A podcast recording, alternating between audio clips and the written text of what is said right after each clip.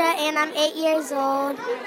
And why is Jesus better than anything else? Because when I'm worried, He rescues me. Being a kid isn't easy. You know you're supposed to be good, and sometimes you feel like you're doing a great job, but then the next minute, you do something wrong again. That's why we need Jesus and to remember the good news of the gospel every day.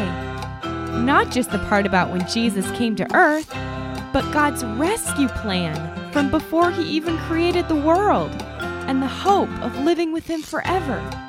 So that we can see through every story in the Bible why Jesus is better than anything else and why he wants you to join him. Hey guys, Alicia Yoder here again on the Jesus is Better podcast. One reason I look forward to sharing these stories with you so much is because it's not just a history lesson of talking about cool people who lived a long time ago. It's so that we can get to know the best person in the universe who is alive right now and loving to do life with us each day. Last week, we saw that Jesus cared more about people's hearts than about trying to look perfect, like the Pharisees did. He wanted people to keep turning to him for the help they needed to love others and even people who would hate them for following him. After Jesus finished teaching the crowd that had gathered, he went to a place called Capernaum. There was a servant of a Roman commander who was sick and about to die. The commander thought highly of his servant, so when he heard about Jesus, he sent some Jewish leaders to speak to Jesus about coming and healing his servant. They came to Jesus and begged him, This man deserves to have you do this. He loves our nation and has built our synagogue. So Jesus went with them. When Jesus came near the house, the Roman commander sent friends to him. He told them to say, Lord, don't trouble yourself. I'm not good enough to have you come into my house. That's why I didn't even think I was good enough to come to you. But just say the word, and my servant will be healed. I myself am a man who is under authority, and I have soldiers who obey my orders. I tell this one, Go, and he goes. I tell that one, Come, and he comes. I say to my servant, Do this, and he does it. When Jesus heard this, he was amazed at the commander. Jesus turned to the crowd that was following him. He said, I tell you, even in Israel, I haven't found anyone whose faith is so strong. When the men who had been sent to Jesus returned to the house, they found that the servant was healed. Sometime later, Jesus went to a town called Nain. His disciples and a large crowd went along with him. As he approached the town gate, a dead person was being carried out. He was the only son of his mother, and she was a widow. A large crowd from the town was with her. When the Lord saw her, he felt sorry for her. So he said, don't cry. Then he went up and touched the coffin. Those carrying it stood still. Jesus said, Young man, I say to you, get up. The dead man sat up and began to talk. Then Jesus gave him back to his mother. The people were all filled with wonder and praised God. A great prophet has appeared among us, they said. God has come to help his people. This news about Jesus spread all through Judea and the whole country. John's disciples told John about all these things, so he chose two of them and sent them to the Lord. John told them to ask him, Are you the one who is supposed to come? Or should we look for someone else? When the men came to Jesus, they said, John the Baptist sent us to ask you, Are you the one who is supposed to come? Or should we look for someone else? At that time, Jesus had been healing many people with sicknesses and evil spirits. He also gave sight to many who were blind.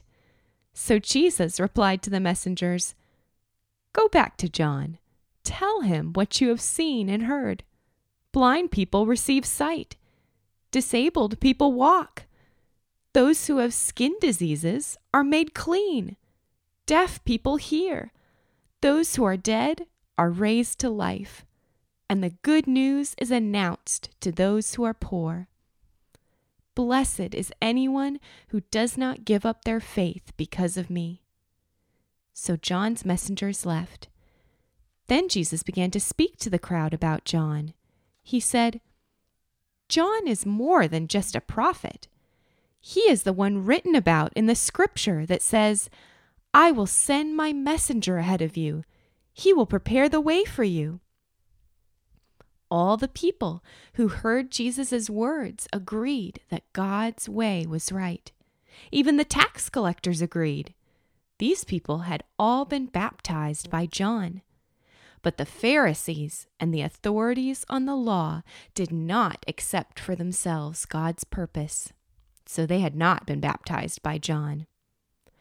Jesus went on to say, When John the Baptist came to you, he didn't eat bread or drink wine, and you say, He has a demon. But when the Son of Man came, he ate and drank as you do, and you say, This fellow is always eating and drinking far too much. He's a friend of tax collectors and sinners. If you follow God's wisdom, you show that it is right. One of the Pharisees invited Jesus to have dinner with him. So he went to the Pharisee's house and took his place at the table. There was a woman in that town who had lived a sinful life. She learned that Jesus was eating at the Pharisee's house. So she came there with a special jar of perfume. She stood behind Jesus and cried at his feet. And she began to wet his feet with her tears. Then she wiped them with her hair. She kissed them and poured perfume on them. The Pharisee who had invited Jesus saw this and said to himself, If this man were a prophet, he would know who is touching him, what kind of woman she is. She is a sinner. Jesus answered him, Simon, I have something to tell you. Tell me, teacher, he said. Two people owed money to a certain lender. One owed him 500 silver coins. The other owed him 50 silver coins. Neither of them had the money to pay him back, so he let them go without paying. Which of them will love him more? Simon replied, I suppose the one who owed the most money. You're right, Jesus said. Then he turned toward the woman. He said to Simon, Do you see this woman? I came into your house, and you didn't give me any water to wash my feet. But she wet my feet with her tears and wiped them with her hair. You didn't give me a kiss, but this woman hasn't stopped kissing my feet since I came in. You didn't put any olive oil on my head, but she's poured this perfume on my feet. So I tell you this her many sins have been forgiven. She has shown that she understands this by her great acts of love. But whoever has been forgiven only a little loves only a little. Then Jesus said to her, Your sins are forgiven. The other guests began to talk about this among themselves. They said, Who is this who even forgives sins? Jesus said to the woman, Your faith has saved you. Go in peace. Okay, so I want you to think of the strongest person you know. Do people listen to them when they speak? When they ask someone to do something? One person I think of is my dad. When I was a kid and he asked me to do something right away, I usually hopped to it. But when I was really little, a disease called cancer attacked his body. He didn't have the power to just tell it to go away, but he kept trusting that there was someone even more powerful than him who could heal his body. Jesus used the medicine my dad took to completely heal his body and get strong again, and he hasn't had any more cancer since then. When we choose Jesus to be our King, believing that He has the power to make anything happen, He is honored. He might not always do what we think He should do, like making every sick person better, but He wants to keep teaching us to trust Him anyway, especially in the things we can't understand. The Roman commander cared about his servant but knew he didn't have the power to give the servant what he needed. That's why he went to find Jesus. God has placed special people in our lives to love and care for too. He wants to help us love them and stand up for them, but He also wants us to place them under His power and care too, whether they're sick or scared about something or their hearts need to know God's love you can be like the army commander and come to God on their behalf, asking God to help them and trusting Him to give them what they need. Sometimes, when I have a friend who's hurting, I like to imagine taking them by the hand and leading them to God's throne, where the Father is there to scoop them onto His lap. And then He can reach down to pull me onto His lap, too. I love the story about the widow's son being raised from the dead because it shows Jesus' love and compassion for a woman whose husband had already died and now had lost her only son.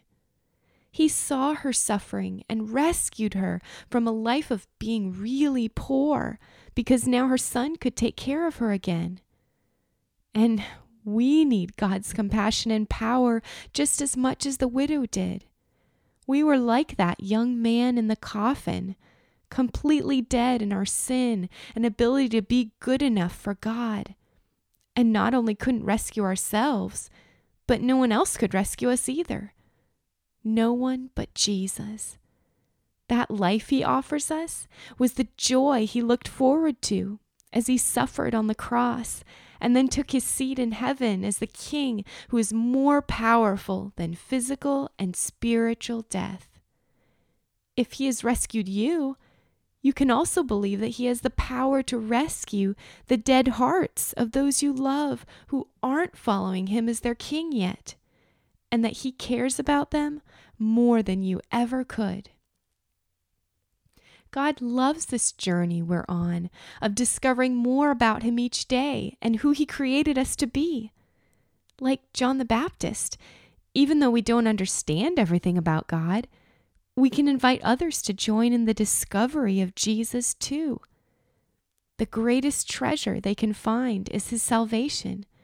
But there is so much more to discover about His good purposes for our lives too the people He wants to help us love, and the things He wants to help us do to make Him famous. Maybe a girl on the playground needs to be invited into a game. Maybe you can tell God how awesome He is from making tall, tall trees and piles of leaves to jump in. Maybe when you do well on a test, you can tell your parents how much God helped you. So what does it look like to choose to follow Jesus each day? A lot like the woman who wept at Jesus' feet, pouring out perfume and wiping his feet with her hair. Having faith is seeing how much you need Jesus, that you need him more than anything else. When you realize that you won't get it right all the time, that you can't always treat your family and friends with kindness, you are invited to come to Jesus, receiving his forgiveness and letting his truth fill your thoughts. His blood bought you from being a slave to your sin and gave you his right behavior and a place in His family as His sons and daughters. You don't have to be afraid to discover your weak places because then you can be like that woman who anointed Jesus' feet by telling him how grateful you are for his acceptance and forgiveness and love for you. When you tell him how much you need him, it's a sweet fragrance, like the perfume the woman poured onto his feet. It's like you have a bottle of perfume in your heart. And as you see how great God is and how much He cares about you, you can pour out your hopes and dreams and fears and needs and the things you don't understand at His feet, trusting Him to give you what you really need.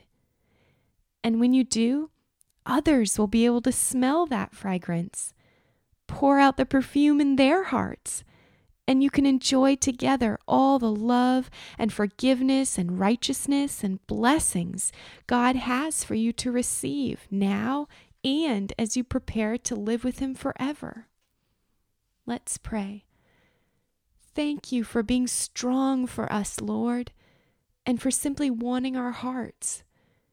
We offer them to you again today, knowing that you are our big, strong daddy who's going to take care of us. We want to make you famous in our home and at school and everywhere we go. Amen. Okay, boys and girls, let's keep celebrating Jesus, and I'll talk to you next time.